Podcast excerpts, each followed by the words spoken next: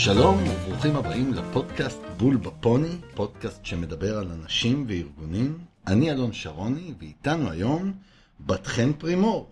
בת חן היא יועצת ארגונית, מנחת קבוצות, ומעל הכל יוצרת הפודקאסט, בול בפוני. אהלן בת חן. אלון, שלום, שלום. אה, וואו, אלון, איזה שונה זה להיות בצד המרואיין ולא מהמראיין. אני אגיד שלא נפלה כאן טעות, אה, הפרק הזה הוא פרק סיום עונה, הוא פרק מספר 30 של בול בפוני, ובחרתי להחזיק את הפרק הזה אה, מהצד של המרואיין, ולתת לחבר הכי טוב שלי, אלון, אלון שרוני, שהוא גם יועץ ארגוני מעל 15 שנים, צלם בחסד עליון וגם הבסטי שלי. ואני יודעת שאנחנו נעבור את הפרק הזה, ואני מבקשת שלא תתעלל בי מדי. אני אשתדל, אני אשתדל. וזהו, ואנחנו מתחילים ויוצאים לדרך. אז תודה לך שככה הסכמת להחליף אותי. העונג הוא שלי, זו זכות גדולה מאוד מאוד להיות פה. אני הייתי רוצה שהיום נתמקד באחד מתחומי המומחיות שלך, ובתור מי שמכיר אותך הוא גם אה, מאפיין אישיותי מאוד גדול, זה איך להיות ממוקד ותכליתי. ומה התועלת שיוצאת לפרט או לארגון בעקבות גישה כזו. אז אה, בואי נתחיל רגע מהבסיס, או כמו בצבא, יישור קו.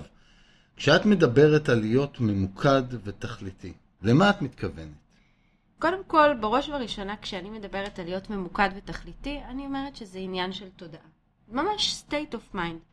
זה מצב שבו אתה בעצם יודע להחזיק בראש שלך איזשהו פוקוס מסוים סביב משהו שהוא חשוב לך, ולדעת לתקשר אותו גם לאנשים וגם לדעת לתחזק אותו בסוף.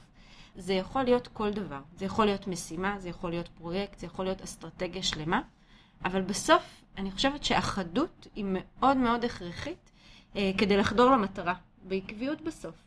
ברגע שאנחנו יודעים לכוון את הצעדים שלנו למקומות שמקדמים אותנו אל המטרה, ואנחנו לא עסוקים בדברים אחרים, הרבה פעמים זה גם אומר לוותר על דברים שאנחנו רוצים לומר או לעשות. זו המשמעות כשאני אומרת מפוקס. כן, אבל uh, למה זה כל כך חשוב לנו? הרי בסוף אנחנו כולנו חיים ועובדים בארגונים שיש להם תוכניות עבודה, יש להם חזון, יש להם ייעוד, יש להם כיוון חד וברור. מה האקסטרה שהגישה הזו נותנת לנו? בסוף להיות ממוקד ותכליתי זה הכל עניין של השפעה. גם כמנהלים וגם כאנשי מקצוע, אנחנו נדרשים כל הזמן להניע מערכות. אנחנו בסוף, כמו שאמרת, יש יעדים, יש תוכנית עבודה. אנחנו צריכים להביא, להשיג את היעדים. אנחנו צריכים לעזור לארגון לממש את הייעוד שלו. אני תמיד אומרת את זה. אבל בתוך כל זה, אנחנו צריכים לייצר השפעה שתצליח בסוף להניע את עצמנו ואת האנשים שסביבנו בצורה עקבית לעבר אותם יעדים. זה נחמד שיש תוכנית עבודה שהיא כתובה, זה נחמד שיש חזון, אבל לא כולם בסוף הולכים אחריך. עכשיו, כל הבלבול הזה, כל החוסר החדות הזאת, או כל ההסחת דעת, בסוף מה זה גורם? זה מוביל בסוף לאיזה שהם משאבים מבוזבזים. זה גורם לנו לתפקד אה, ולתפקוד פחות טוב, גם במקומות שהם מאוד מאוד חשובים לנו בתוך הארגון. עכשיו, אם יש לנו, תדמיין רגע שאתה כמו לוליין שמחזיק המון המון כדורים באוויר. עכשיו, אם יש לנו כדורים שהם יותר מיותרים באוויר, לא רק עולה הסבירות שחלק מהם ייפלו, בסוף גם הרבה פעמים, וזה החלק הבעייתי יותר, אתה לוקח סיכון שאלה שיפלו הם דווקא הכדורים שהם הכי חשובים לך. הם בסוף מייצרים יותר רעש, וזה יוצר מרחב לפרשנות, ולכן גם לפחות שליטה. עכשיו, ככל שאתה יותר מתקדם בסרגות, גם בהיבטים המקצועיים שלך, וגם כמנהל, וגם כמפקד, יש יותר מורכבות בתפקיד שלך. וזה נהיה הרבה יותר חשוב להיות מפוקס, להיות תכליתי יותר, כי אתה צריך לא רק לייצר בהירות בשביל האנשים שלך וסביבך, אלא בסוף זה גם לעזור להם לייצר את אותה בהירות בשביל האנשים שלהם ושל האנשים שסביבם. אוקיי, okay. בעבר כבר דיברו על uh, תפיסות של uh, אה, 2080, להשקיע במה שיוצר את ה-money time ונותן את ה-added value.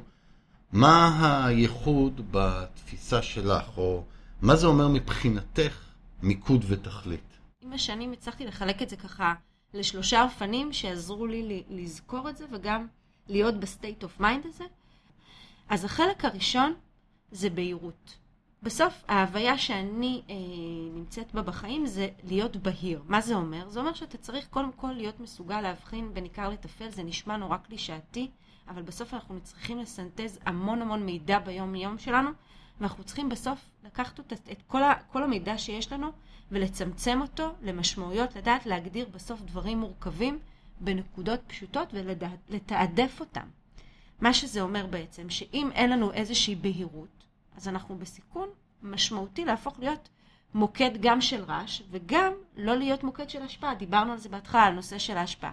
עכשיו, ככל שאנחנו נהיה יותר ממוקדים במה שאנחנו רוצים, וננהל ונתנהל בינינו לבין עצמנו בצורה יותר אפקטיבית, המשמעות של הבהירות הזאת היא שאנחנו נוכל להניע את האנשים שלנו בצורה יותר טובה. על ידי זה שנדע לסמן את ההישגים שנדרשים מאיתנו, ונדע לדבר במטרות ויעדים שהם הרבה יותר ברורים, יותר נהירים, ואז גם נחסוך המון המון תסכול בדרך. כלומר, לדבר באופן פשוט על מנת שנוכל להבין מצבים מורכבים. מעולה, ממש, בדיוק ככה. החלק השני זה החלק של תקשורת. אני לא הולכת לחדש פה שום דבר, אבל אני כן הולכת להמשיג את זה. כשאנחנו רוצים לרתום אנשים, כשאני אומרת לרתום זה שהם יבינו את מה שאנחנו אומרים ושהם יבואו אחרינו, אנחנו צריכים להבין מה אנחנו רוצים, למה אנחנו רוצים את מה שאנחנו רוצים, ומה יוצא לנו מזה. וככה אנחנו בסוף יוצרים איזושהי מחוברות. עכשיו, אנשים יבואו להיות איתך רק אם הם יבינו מה אתה רוצה מהם. עכשיו, הם יכולים להיות איתך נוכחים בחדר, אבל הם לא יהיו אחריך, הם לא ייסחפו אחריך, הם לא יבינו מה הם צריכים לעשות. עכשיו, הבעיה היא, הרבה פעמים אנחנו מתקשרים דברים בפזירות דעת. יש לנו exciting מטורף על פרויקטים שאנחנו רוצים להוביל, שזה חשוב, זה חלק לא פחות חשוב. אבל מה שקורה בסוף זה שאנחנו גם רוצים להראות הרבה פעמים שאנחנו מאוד יודעים. ואנחנו משתפים ומציפים בהמון המון ידע. עכשיו, בסוף אנחנו חיים באיזשהו עידן שגם אתה וגם אני יודעים שאין לנו זמן. ואנחנו נלחמים על הקשב של הילדים שלנו, אנחנו נלחמים על הקשב של המנהלים שלנו, של הקולגות שלנו, אנחנו כל הזמן עסוקים בלהילחם על הקשב. וככל שאנחנו נפנים ונבין שזמן האוויר שלנו להעביר את המסרים שלנו הוא קצר, אז אנחנו נדע להשתמש בו יותר בתבונה. מסרים חדים, קצרים ומאוד ממוקדים. נכון. החלק השלישי בעיניי של, של המיקוד מדבר על התמדה. אני אה, מאוד מאמינה בזה שאנחנו צריכים להבין ששינוי הוא אוהב זמן. עכשיו, לא מספיק לנו לתקשר משהו שהוא יהיה בהיר, דיברנו על בהירות, דיברנו על התקשורת, אז לא מספיק לנו לתקשר משהו שהוא יהיה בהיר פעם אחת. אנחנו צריכים להמשיך ולתקשר את אותה בהירות שוב ושוב ושוב ושוב, עד שהיא בסוף מחלחלת. והיא באמת בסוף יכולה להפוך להיות איזשהו מצפן לפעילות שלנו. עכשיו, קודם כל, זה דבר שאנחנו צריכים לדעת ליישם אותו על עצמנו. שברגע שאנחנו נדע להיות יותר בהירים עם עצמנו, נדע לתקשר את הבהירות הזאת גם כלפי חוץ. עכשיו, זו נקודה שהיא הרבה מנהלים ואנשי מקצוע מאוד מאוד מוכשרים. באמת, אנשים מעולים, הם נופלים בה. כי אם הם מייצרים את הבהירות, והם יודעים לתקשר אותה, אבל המסרים שלהם מתחלפים כל הזמן, הם לא מייצרים יציבות, הם, הם נותנים מסרים לפעמים אה, סותרים, אז בסוף לא נוצר שום אפקט. עכשיו, יצא לי לעבוד עם מנהלים על בהירות של מסר ועל הדרך לתקשר, אבל כל שני וחמישי הם שינו את המסר שלהם, ואז אין שום השפעה על הטווח הארוך. כלומר, כמו שחז"ל אמרו, המים משאירים את חותמם בסלע לא מכוח עוצמתם, אלא מכוח התמדתם, אז זה את אומרת אולי האפקט החשוב ביותר, שאחרי שחידדת את המסר והעברת אותו נכון, להמשיך ולהכות על הפטיש הזה הלאה והלאה. בדיוק, בדיוק, ממש ככה. עכשיו, כמו שהזכרתי קודם, כל אחד מהסקילים האלה דורש המון המון זמן. וברוב המקרים אין לנו את כולם. יש אנשים שהם טובים מאוד בלתקשר, יש אנשים שהם טובים יותר בלהתמיד, ויש אנשים שהם יותר טובים בלהבהיר דברים. אז בגלל זה אני חושבת שמאוד חשוב שנדע לעטוף את עצמנו באנשים שהם גם אמיתיים, גם קולגות, גם יועצים, גם מנטורים. אנשי מקצוע שבסוף יכולים לעזור לנו. אני ואתה כל פעם אומרים שאנחנו ממשיגים ארגונים. כי הדרך שלנו לבוא ולהמשיג תופעות היא הרבה יותר קצרה לעומת מנהל שמתעסק, זה לא, זה לא, זה לא הלחם אה, והחמאה שלו. עכשיו, אם אני חלש למשל ביצירת בהירות, אז אני צריך יועץ כמוך, אלון, שידע לשאול את השאלות הנכונות. או אם אני פחות uh, מוצלחת בתקשורת, אז אני צריכה מישהו בצוות שידע לכתוב מצגות, שידע להציג את הדברים, שידע uh, לבנות תהליכים, ככה שהתקשורת שלי כמנהלת או כאשת מקצוע תעבור דרך המסננת הזאת. זאת אומרת, אני צריכה מישהו שאני אגיד לו כל הדברים שאני רוצה להגיד, הוא יגיד לי, אוקיי, מה השורה התחתונה ותכף נגיע לזה, והוא יבנה לי את זה, הוא יגיש לי את זה. ואם אני יותר קפריזית כזאת, שאוהבת לשנות או לחדש כל הזמן, ואנחנו נמצאים בעידן שאנחנו כל הזמן רוצים לייצר התרגשות ולחדש דברים, אז יכול להיות שאני צריכה פונקציית דמות כמו איזה ראש מטה כזה, אוקיי? או מישהו בצוות שיקפיד על תהליכים ויבצע איזושהי בקרה. עשית ככה, לא עשית ככה, צריך לראות שאתה מתקשר את זה באותה צורה כמו שתקשרת אתמול. ואז אתה מצליח לאגד את זה סביב אותם אנשים שנותנים לך את האפשרות לכפר על הסקילים שאין לך, או שעדיין לא שיפרת אותם. כמנהל או כאיש מקצוע, אתה עומד מול באמת קהל מאוד מאוד רחב ושונה של אנשים שניצבים מולך. איך אתה יודע שאתה אכן מדויק ומפוקס אל מול אוכלוסייה כל כך מגוונת? אתה יודע, כשאתה שואל אותי איך אני יודעת שאני מפוקסת, אני חושבת שיותר קל להגיד, אה, קודם כל, מה זה אומר לא להיות ממוקד ולא תכליתי. אוקיי. כי בסוף, אתה מכיר את התחושה הזאת שסיימת יום עבודה, עבדת בו בטירוף, באמת. עשית ללא סוף פגישות ומסמכים, וכתבת ועסקת ורצת בין מקומות, ובסוף הרגשת שלא עשית כלום? או שיש לך אה, מקרים שראיינת, או ישבת עם מנהל, או ישבת עם איש מקצוע אחר, ושאלת שאלה ממש ממש ספציפית, והוא ענה לך תשובה ארוכה בטירוף, והוא בכלל לא הגיע בסוף לפאנץ', זאת אומרת, הוא הגיע לכל כך מרחבים אחרים, איבדת אותו אחרי 20 שניות, ולא הצלחת להבין בכלל מה הוא רוצה, והחזרת אותו חזרה לשאלה הזאת. זה הכוונה בלהיות לא ממוקד. הכי הכי בעיניי, אה, החוסר מיקוד פוגש אותנו, זה שאנחנו נמצאים באיזושהי חוויה של הצפה, ושאנחנו בכלל לא יודעים מאיפה להתחיל או מאיפה להתמקד. זאת אומרת, אחת האינדיקציות המרכזיות שלנו לחוסר מיקוד היא המון המון סיטואציות שליליות או תסמינים שליליים שמביעים תסכול, מביעים תחושה של בזבוז זמן, מראים לנו על עייפות, שבעצם מעידים על כך שאנחנו לא ממוקדים ותכליתיים. יש פה גם איזשהו היבט פיזיולוגי לתהליך הזה, אני חושב, לא? אני חושבת שבאמת מה שמדהים שציינת כאן, אלון, שזה באמת פוגש אותנו לא רק בהתנהגויות. ומי כמוך יודע ומכיר היטב את ההיבטים הפיזיולוגיים שגורמים ומעודדים אותנו להתנהגויות.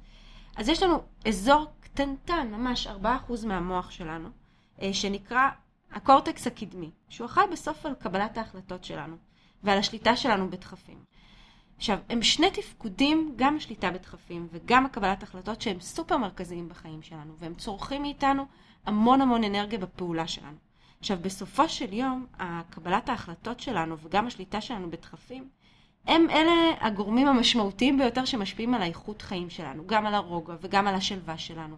כמו שתיארנו, אתה מכיר את זה שאתה בסוף יום גדוש, ודיברנו על החוסר מיקוד, שאתה מרגיש מרוקן, אתה חוזר הביתה ואתה פשוט רוצה שקט, ואתה אומר, אני לא מוכן אפילו לקבל החלטות מה אני אוכל היום ארוחת ערב, מה שיהיה אני זורם. יום אוקיי? סטנדרטי. יום כן. סטנדרטי. אז באמת הקורטקס הקדמי הזה הוא מעין מצבר, הוא קצת כמו מצבר בסוף, כי הוא מתרוקן במהירות, ושאנחנו מפעילים אותו אה, במשימות שצורכות המון אנרגיה, כמו שלשלוט בדחפים שלנו, לא לדחוף עכשיו שוקולד ולסיים חפיסה שלמה, או לקבל החלטות מאוד מאוד חשובות, אוקיי? אז כשאנחנו באים לקבל החלטה, אנחנו לא יכולים בסוף להכיל בצורה אפקטיבית הרבה דברים בו זמנית. עכשיו, כש, כשיש לנו יותר מדי דברים, אנחנו דוחקים למידע שמציף אותנו מבחוץ, אוקיי? כי אנחנו, מה קורה? אנחנו מנסים להתרכז בנושא אחד. ונכנסים מלא סנוזים. הם בסוף לא זוכים לתשומת לב מספקת, וזה המיקוד שאנחנו בעצם מדברים עליה. עכשיו, מה קורה בסוף? בסוף יש טעויות, יש שיקול דעת שהוא משובש, יש פחות שליטה על הרגשות שלנו, אנחנו הופכים להיות הרבה יותר אימפולסיביים. אנחנו מתפרצים על אנשים פתאום בסיטואציות שאנחנו יותר בעומס או בדוחק, או הראש שלנו מפוצץ, אם זה על הילדים שלנו, על האישה או על העובדים שלנו, ואנחנו חווים תסכול מאוד מאוד גדול. עכשיו, ברגע שאנחנו יודעים לייצר איזשהו סדר עדיפויות, או מאמצים איזה שהם מאמצי חשיבה מקביליים, כל זה צורך מאיתנו המון המון אנרגיה, המון משאבי חשיבה, וזה מאוד מאוד מוגבל. עכשיו, תדמיין איזושהי סיטואציה כזאת, שאתה מנסה לעקוב אחרי שיחת ועידה, בזמן שבאותו רגע קיבלת הודעת וואטסאפ מאחת הקבוצות, או מאיזה חבר יקר שנמצא בחו"ל. ותוך כדי זה אתה מקשיב בחצי אוזן לשיחה שלך עם לאיזה שיחה שמתקיימת עם הבוס שלך במקום הסמוך. בסוף גם אתה מוטרד, כי גילית שהיום יש לאשתך יום הולדת, ואתה רוצה לדעת איזה מתנה אתה תקנה לה, כי נזכרת מאוחר. קטסטרופה. פחד אלוהים. ותוסיף לכל זה שאתה גם עייף, ואתה גם נסער ורעב ומודאג, אז כל היכולות האלה מצטמצמות. עכשיו, בסוף כל הכלי תקשורת האלה, והסנוזים האלה מהטלפון, והמדיה החברתית, והפרסומות, והתנועה העמוסה שיש לנו בכביש, כל הדברים האלה מפצצים את המוח שלנו באין ספור גירויים. ולכן, מה שהכי חשוב במצב הזה זה הבהירות שדיברתי עליה. והבהירות הזאת היא, היא, היא חיונית, היא בכלל לא פריבילגיה. האם פשוט משמעת עצמית והיכולת לעצור רגע את הגירויים החיצוניים היא לא מספקת? אני חושבת שזה גם גירויים פנימיים וגם חיצוניים. כי בסוף אנחנו מוטרדים גם בהמון מחשבות שלנו, ואנחנו נמצאים תמיד בעולמות מקבילים. זאת אומרת, זה שאתה בעבודה, זה לא אומר שאתה לא נמצא בבית באותו רגע גם. שאתה לא מוטרד מהילד שלך, או מאיזושהי בדיקה שחלילה אתה צריך לקבל, או מאיזה שהן משימות שאתה צריך להספיק לעשות. זאת אומרת, הגירויים הם פנימיים וחיצוניים כאחד. העניין הוא שמה שקרה ב-15 שנים האחרונות, זה שהתקשורת והרשתות וכל מה שיש מסביבנו, הפך את זה להרבה יותר קיצוני. כי בעבר היית הולך לשחק עם חברים בחוץ, והטלפון לא היה לידך. היית מתמסר למשחק בחוץ עד שהיית חוזר הביתה. מקסימום היה לך מענה קולי והיית לוחץ enter ושומע מי חיפש אותך. תחשוב כמה פעמים אנחנו מחזיקים את הטלפון ונוגעים בו כשאנחנו נמצאים באיזושהי דינמיקה. אין. ספק שאנחנו בעידן שהוא מאוד מורכב, כי מחד היכולת שלנו לתקשורת עלתה פי עשרות מונים, אבל היכולת שלנו לקשב ירדה בהלימה. חד משמעית. אז מה המחירים שאנחנו משלמים היום כשאנחנו לא ממוקדים? בסוף אנחנו סוחבים דברים, אנחנו מייצרים דחיינות, העבודה הופכת להיות הרבה יותר מסורבלת, מתוחה, מסובכת, אנחנו פחות אפקטיביים. אנחנו מתקשים להשיג את היעדים, דיברת על תוכניות עבודה, אנחנו לא משיגים אותם, אנחנו לא משיגים את המטרות שלנו, אנחנו פחות אפקטיביים, אנחנו גם עובדים הרבה יותר קשה, אנחנו יותר שטחיים, כי מה שקורה זה שאנחנו יורים לכל הכיוונים, כי אנחנו רוצים באיזושהי שאיפה שנצליח לפגוע באיזשהי כיוון, אנחנו ממקבלים כמה דברים יחד. ואנחנו בסוף לא מעמיקים בהם. בן אדם שהוא פחות ממוקד, יש גם איזושהי פגיעה במוניטין האישי שלו. מישהי שהיא פחות ממוקדת, יגידו עליה, זאת לא מפוקסת, היא מרחפת על ענן, מה היא מבינה מה קורה סביבה? וקרה לי מנהלים, לראות אותם, מנהלים מצליחים בטירוף, שזה השיח הארגוני עליהם, הוא לא מפוקס, הוא לא יודע מה הוא אומר, אוקיי? זה יכול לייצר המון מתח, המון לחץ, עייפות, שחיקה מאוד גדולה. נמצאים כל היום בפול גז, אבל בניוטרל. ומעבר לזה, אני חושבת שזה לא פחות חשוב, זה שאנחנו לא מספיק מפוקסים, אנחנו לא מצליחים לרתום את האנשים שלנו. ובסוף אנחנו גם מבזבזים יכולות של אנשים, כשאנחנו לא יודעים למקד את מה שאנחנו רוצים מהם, או להיות ממוקדים במה שאנחנו רוצים, גם אפילו לבזבז משאבים. אז דיברנו רגע על הפרט, אה, ואיפה היכולת למקד ולדייק תורמת לפרט. אבל מה קורה כשאין לנו מיקוד ודיוק במערכת הארגונית הרחבה יותר? בסופו של יום, ארגון שהוא לא ממוקד, זה ארגון שמתקשה לממש את החזון והייעוד שלו. זה, זה פשוט מאוד. עכשיו, לצד זה, מעבר לזה שהוא לא מממש את הייעוד שלו, הוא גם משפיע על המחוברות, ודיברנו על זה, גם על המחוברות וגם על המחויבות של האנשים בו. אתה צריך את המסגרת הזאת. האם בכלל אה, ניתן לפתח מיומנות כזו? האם זהו שריר שבכלל אפשר לפתח אותו? בוודאי. בסוף זה כמו כל שריר שאנחנו עובדים עליו ואנחנו מעצבים אותו או מנטלית או פיזית. גם כאן, מה שדורש מאיתנו באמת זה לפתח איזה שהן פלטפורמות של חשיבה אה, ועבודה סביב מסגרות. כשאני עושה איזשהו פרויקט או כשאני רוצה להגיד איזשהו משהו, אני צופה את הסוף מראש. אני קודם כל מתחילה מהסוף להתחלה. אני שואלת את עצמי, מה התוצר הסופי? מה אני בעצם רוצה להגיד? מה אני בסוף רוצה להשיג? מה בסוף השורה התחתונה? כשאנחנו רואים מולנו את הסוף, אנחנו יכולים להיות הרבה יותר אפקטיביים. ואז באמת להחליט לא רק כמה מאמץ להשקיע, אלא במה להשקיע את המאמץ. עכשיו, זה נחמד באמת לחיות את הרגע ולהיות ספונטניים, אבל כשזה בא על חשבון מיקוד במקום העבודה שלנו, או בפרסטיז שלנו, במוניטין שלנו, זה פוגע בנו. שאלת, מהו ההישג הנדרש? בדיוק. עכשיו, הדבר השני זה לדעת לשאול שאלות. כי כשאתה יודע לשאול שאלות, השאלות העבודה האלה עוזרות גם לעצמך וגם לארגון להיות מאוד ממוקדים. אנחנו עסוקים, אני ואתה, כל הזמן לשאול את הלמה, מה ואת האיך. אנחנו עובדים סביב השלושת המעגלים האלה בכל דבר. אם זה בתפיסה ניהולית, ואם זה בתפיסה ארגונית. הלמה, מה ואיך בסוף עוזרים לנו. על למצוא את ההקשר, ומשם אנחנו צוללים, ואנחנו מאבחנים את מה שמצוי אל מול מה שרצוי. וזה באמת שאלות עבודה שאני כל בוקר משתמשת בהם, בכל דבר שאני עושה. למה, מה ואיך, או מה המצוי אל מה הרצוי.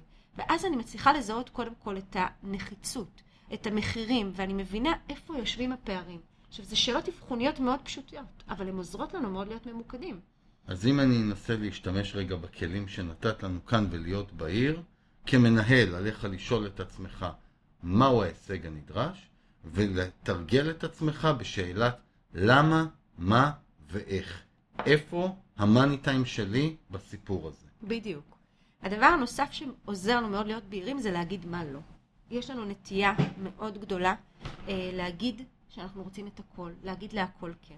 ואנחנו צריכים לשים לב שלא רק צריך לשים לב למה שאתה רוצה, אלא גם להשקיע מאמצים וחשיבה על מה שאתה לא רוצה. ולהגיד מה אני לא רוצה זה מאוד קשה. גם כמנהל, גם כאיש מקצוע, שאני באמת לא מעוניינת להתייחס אליו. גם ול... כמישהו שנמצא בתוך מערכת היררכית שמוצגות לו דרישות מלמעלה. נכון, וכשאתה מסכם דיון או כשאתה מסכם פגישה, אתה אומר גם מה אנחנו לא עושים. אתה לא רק אומר מה אנחנו עושים, זה עושה סדר. והדבר האחרון שעוזר בבהירות זה בעצם מסגרות. דיברנו על זה שאנחנו משיגים ארגונים, מסגרות והמשגה. אנחנו צריכים לייצר איזשהו עיקרון מארגן. בסוף כל דבר שעוזר לי לתפוס את המידע, אתה מכיר את זה שאנחנו יושבים ואז יש לנו עשר המלצות לאותו מנהל, אם יש לך עשר נקודות על הדף, משהו לא בסדר. אתה לא יכול לעמוד עם בן אדם רשימת המכולת ולהגיד לו את העשרה דברים האלה. קודם כל אתה צריך, יכול לעשות, לחלק את העשרה נושאים האלה לפי זה שאתה מתעדף אותם. או לפי נושאים, או לפי צוותים, או, לשלב, או לפי שלב קצר או ארוך, או לפי עלויות. אם הגעת למצב שיש לך עשר נקודות, זה פשוט לא טוב, תבין את זה. כי אתה לא נמצא בבהירות. מינימום אולימפי זה חמש נקודות, כדי שתדע למצוא בסוף למסגר אותם, ואת כל השאר תעיף. לשלב מאוחר יותר, לשלב, ואף אחד לא יקלוט אותך, אף אחד לא יזכור אותך, וצריך למסגר וגם לצמצם. כלומר, אני כמנהל נדרש, שוב, אם נשתמש רגע בחז"ל, חנוך לנער על פי דרכו, תן לאנשים שלך את מה שהם יכולים כרגע להתעסק איתו, ותבחר את הדברים הספציפיים שאיתם אתה רוצה להתקדם כרגע. בדיוק, ממש ככה.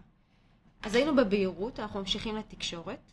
דבר ראשון, לתאם ציפיות. באמת, להבהיר, כי אתה רוצה להיות מדויק, אתה רוצה להיות ממוקד, אתה רוצה להיות תכליתי, תבהיר בדיוק מה אתה מצפה. איך אתה עושה את זה?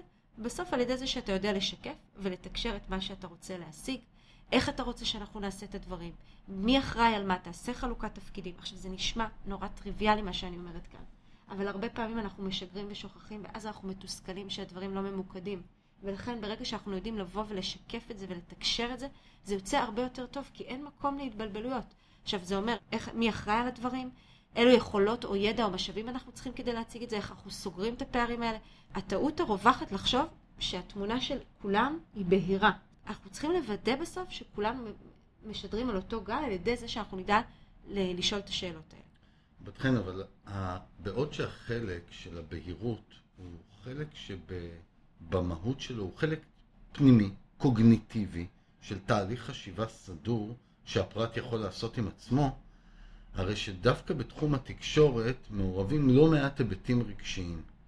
השאלה אם הפרט יכול בעצמו לתווך את המידע הזה באופן הנדרש לאנשים שלו.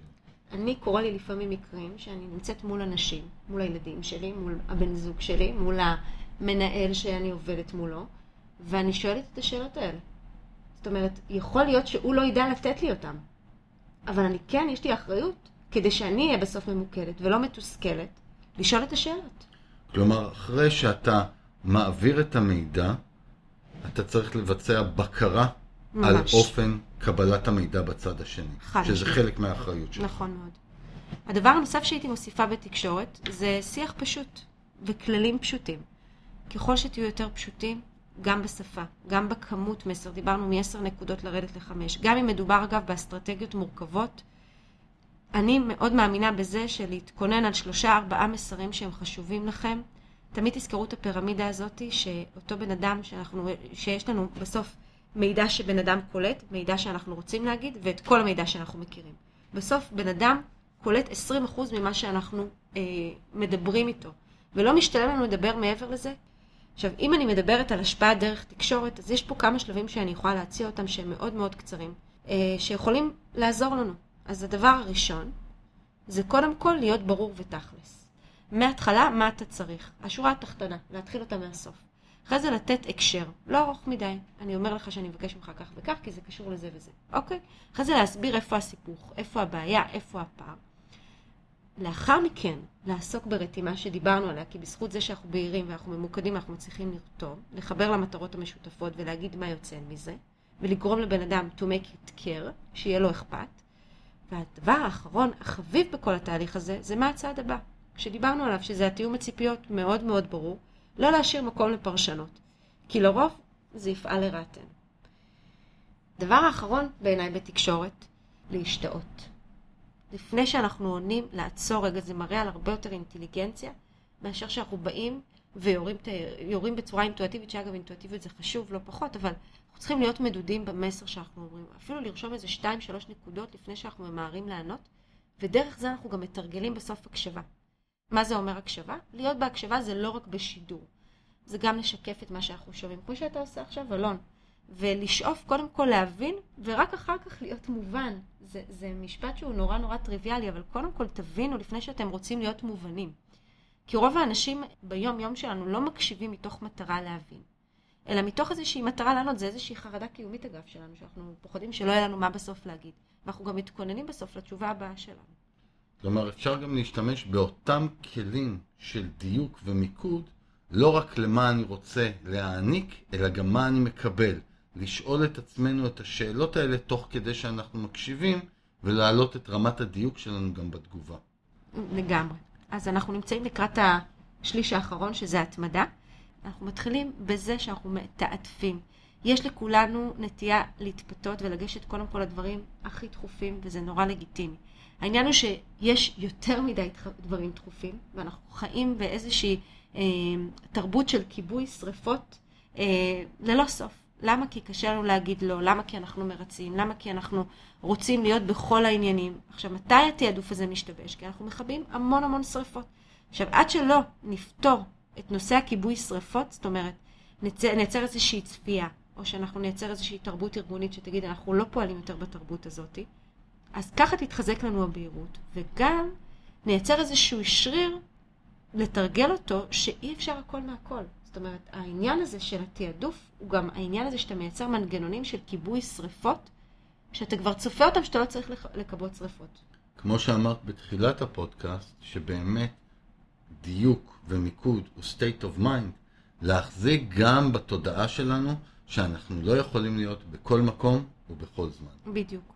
ולהגדיר יעדים מדידים וישימים. לא רק חזון ואוטופיה זה באמת נחמד, זה ממש כיף, אבל אני אגב אומרת שאחד הדברים שעוזרים לי להיות מאוד ממוקדת זה להתחייב בפומבית. זאת אומרת, יש לי תאריך, יש לי מועד שאני מתחייבת לעמוד בו.